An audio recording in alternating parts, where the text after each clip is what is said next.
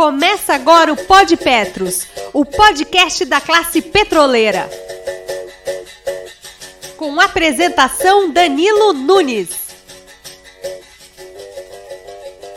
Salve, salve categoria petroleira! Está começando o nosso Pod Petros, o podcast da classe petroleira. Eu sou Danilo Nunes e vou com vocês até o fim. Então, aumenta o som que a gente tá chegando agora e vamos curtir.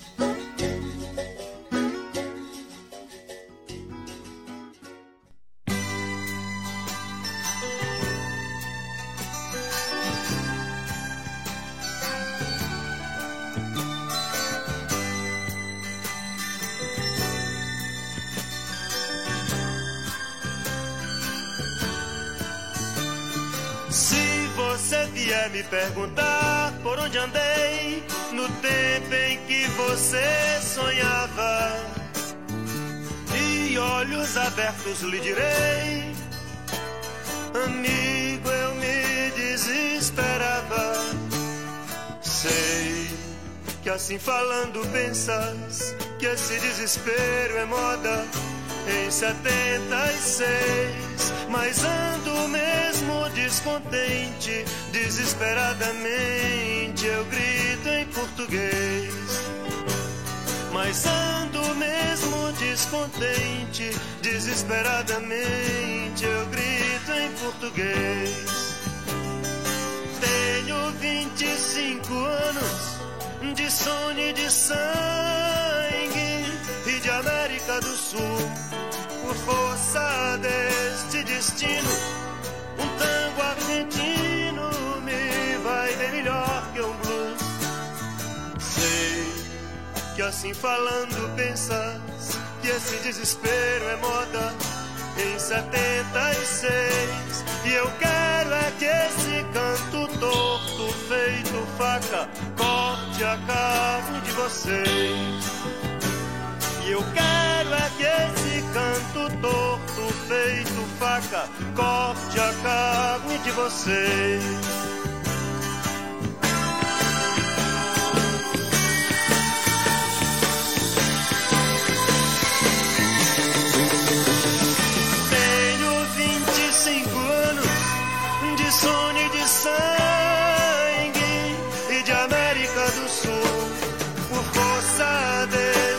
Destino, um tango argentino me vai bem melhor que um blues. Sei que assim falando pensas que esse desespero é moda em 76. E eu quero é que esse canto torto feito faca corte a carne de vocês. E eu quero é que esse canto torto carne de vocês.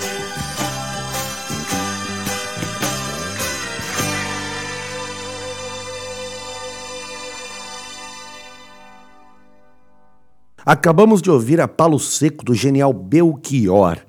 Pois é, podcast, Pod Petros também é música, é arte. Então, também é informação. E nós vamos agora conversar com o diretor do Sindipetro do Litoral Paulista, Ederson Nunes, da Cipatebar. Vai falar um pouco pra gente sobre tudo isso e os novos desafios. Chega mais, Ederson, tá com você, meu irmão. Saudações Danilo Nunes, meu xará aí no sobrenome.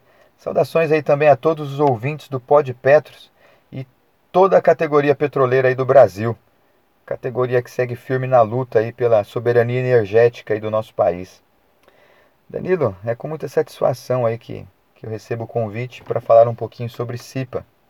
Estou aí no meu terceiro mandato aí, aqui é no, no terminal aquaviário de São Sebastião, terminal da Transpetro aí do sistema Petrobras. E, e, vamos discorrer um pouquinho aí sobre o assunto, né? Bora lá então? Danilo, a, a, a CIPA, ela na verdade é uma sigla, né? Que significa Comissão Interna de Prevenção de Acidentes. E ela surgiu ainda lá no século XVIII, na segunda metade do século XVIII, né? junto com a Revolução Industrial. Ah, com a Revolução Industrial mudaram os processos de, de, de fabricação, surgiram as máquinas e com isso acabaram acontecendo várias ocorrências aí de acidentes e infelizmente muitas mortes, né? E com isso surgiu aí a necessidade de um grupo específico aí para pensar, né? Pensar em como produzir sem perdas é, na saúde do trabalhador, sem perdas da vida do trabalhador, né? Bom, já no, no, no Brasil, isso veio a ser uma realidade em 1944, se não estiver enganado, ainda no, no governo de Getúlio Vargas, né? E, e surgiu inclusive uma, uma, uma primeira portaria né, que regulamentou a CIPA, que foi de número 229, né, lá de 19 de junho de 1945. Né? Depois houveram várias atualizações até chegar na, na mais conhecida aí, que foi em 8 de junho de 1978, quando surge aí a portaria de número 3214, que revoga todas as outras, né, anteriores, ratificadas, é claro, né, e, e, e é essa portaria que, que passa a aprovar aí as 28 normas regula, regulamentadoras aí de então, que hoje nós já estamos aí na, em 36, né? Bom, dentre todas essas normas regulamentadoras, uh, nós temos a INR5, que é a que vai trazer todas as diretrizes aí necessárias para a gente é, promover um bom andamento aí no, na gestão da CIPA. Né? E já vale ressaltar agora, Danilo, que para você fazer parte da CIPA, você não precisa ter nenhum pré-requisito, a não ser ser funcionário da empresa. Né?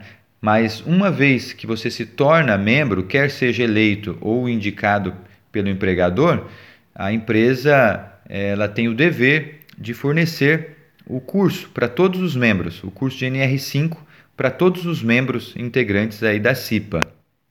Nesse curso, além do aprendizado de várias técnicas, né, como investigação de acidentes e até mesmo criação de mapas de risco, nós também aprendemos ali e, e ficamos informados a respeito da legislação que vai é, estabelecer aí quais são os direitos e os deveres do membro e também da organização, da comissão como um todo, né? Olha só, Danilo, então conforme estudamos a NR5, nós começamos a enxergar, a perceber que a abrangência da CIPA ela vai muito além daquilo que está descrito ali é, no seu nome, na sua sigla, né? como sendo Comissão Interna de Prevenção de Acidentes. Né? É, no item 5.1 da NR5, fica estabelecido ali o objetivo central, o foco da CIPA. Né? E eu vou ler agora para você e os demais ouvintes, que diz o seguinte: a CIPA tem por objetivo a prevenção de acidentes e doenças relacionadas ao trabalho, de modo a tornar compatível permanentemente o trabalho com a preservação da vida e promoção da saúde do trabalhador. Então, com isso, se abre um leque enorme a respeito da atuação da CIPA, né? principalmente para a categoria petroleira. Nós trabalhamos aqui com hidrocarbonetos, onde tem um composto chamado benzeno, e que durante muitos anos, é, em função do contato ali direto, principalmente dos operadores, ali é, com o benzeno, é, de imediato não se percebia é, nada que viesse causar lesão para o trabalhador. Né? Porém, muitas vezes depois que esse, esse trabalhador aposentava, ele começava a sentir os efeitos de, desse contato com esse composto, com esse hidrocarboneto, durante toda uma vida né, laboral. Aí e normalmente se desenvolvia numa leucopenia, leucemia e outras mais. Então, isso, graças à CIPA, graças aos estudos né, é, relacionados à segurança do trabalho, nós podemos ter como caracterizado né, como ah, uma doença ocupacional. E com isso acabou se gerando a máxima né, é, entre a categoria petroleira que o benzeno não é flor que se cheire. Né? acabou fazendo várias vítimas aí. Mas o fato é, é que o, a CIPA, por ela ter essa ampla abrangência, é, ela acaba servindo também como um canal de comunicação para os trabalhadores, né? Ou seja, é um elemento dentro da empresa capaz de dar voz aos anseios e demandas dos trabalhadores. Né? Na prática, os trabalhadores entendem que precisam de alguma coisa e levantam essa demanda para a CIPA. E aí a CIPA, por sua vez, né, em suas reuniões, que precisam ser mensais, né, mensal, avalia e decide o que deve ser feito de acordo com os procedimentos adequados, né, é, para encaminhar essas decisões para o empregador com todas as argumentações necessárias aí para o convencimento da implementação daquilo que está sendo pedido, né? aquela melhoria. E é justamente aí que uma CIPA comprometida, uma CIPA bem formada, bem informada, faz toda a diferença, porque ela vai conseguir uh, reunir ali toda a argumentação para convencer né, a, o poder diretivo ali da empresa, os gestores, é, que aquela implementação, aquela é, melhoria vai trazer segurança e também desenvolvimento e também é, rentabilidade para a empresa. Né? A, a, segurança não anda separado da, da rentabilidade. Nós sabemos que é, uma série de processos podem ser melhorados se bem pensados, né, para trazer tanto segurança como é, viabilidade financeira também. Mas olha, Danilo, isso não é muito fácil. A gente está resumindo aqui. Nós sabemos que é uma tarefa árdua, exige muita perseverança, né, paciência. É, nós temos relatos aí de melhorias que foram propostas, né, que levaram mais de 15 anos para serem contempladas ali. Mas é, permaneceu ali na ata da CIPA até ser contemplado. Então, a gente sabe que é um processo lento, né? muitas vezes o empregador, o gestor não quer dispor do investimento necessário para aquelas alterações, e mas nós temos que perseverar e manter mantermos firmes ali até o, o, o alcance do objetivo. Bom, então para a gente concluir esse bate-papo de hoje, Danilo, eu gostaria de propor aí uma reflexão simples, mas importantíssima aí para que a gente alcance os melhores resultados, tanto na nossa vida laboral quanto na nossa vida pessoal, né, que é o exercício de se perguntar do que adianta eu ter uma excelente ferramenta nas mãos, mas quando precisar eu não utilizá-la, né? Do que adianta eu ler vários livros, é, me encher de conteúdo, informações, vários vídeos, treinamentos, mas isso não produzir nenhuma mudança em meu comportamento, não produzir nenhuma atitude. Né? E eu falo isso porque, infelizmente, nós tivemos um dado aí, é, relatado pela, pela OIT e pelo Ministério Público do Trabalho, que em 2021, em comparação com 2020, nós tivemos aí 30% é, de aumento nos casos de óbito e acidente do trabalho. Foram registrados aí é, 2.500 óbitos e 571.800 é, comunicações de acidente de trabalho. Isso considerando os trabalhos formais, né? E como se não bastasse é, é, essa perda tanto para as famílias quanto para a qualidade de vida dos trabalhadores, é, isso ainda traz um, um prejuízo financeiro enorme. Né? Foram registrados aí que esses, esses números acarretaram aí um gasto de mais de 17 bilhões em auxílios doenças aí em 2021 e mais de 70 bilhões em aposentadorias aí provocadas por invalidez. Que esses números nos levem a refletir do que tem adiantado todo o nosso empenho em desenvolver novas técnicas é, quando ainda não estamos praticando as técnicas que já temos. Que em 2022 seja melhor do que foi em 2021. Como diz o poeta, né? Quem acredita sempre alcança. Fiquem todos com Deus, priorizem sempre a vida. Forte abraço a todos. Mais uma vez agradecer aqui o Ederson, muito obrigado por todas as informações. Esse é o Pod Petros, o podcast da categoria petroleira. Eu sou Danilo Nunes e a gente segue aqui, segue aqui com arte, com música. Simbora, aumenta o som.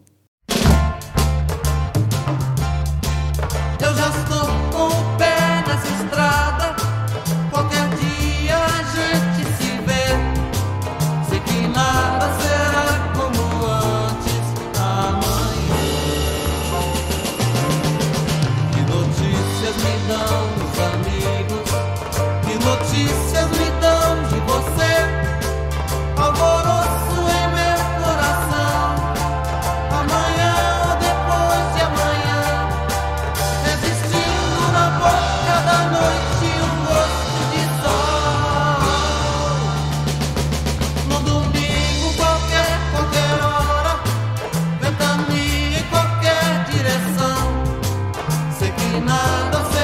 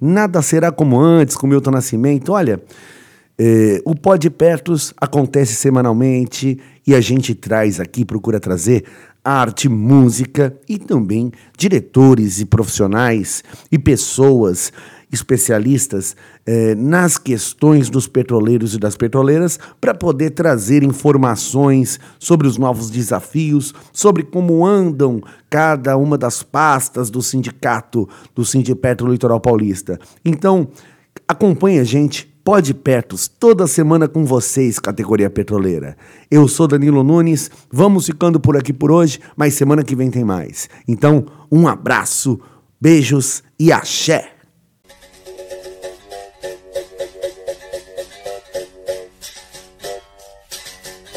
Pod Petros, o podcast da classe petroleira.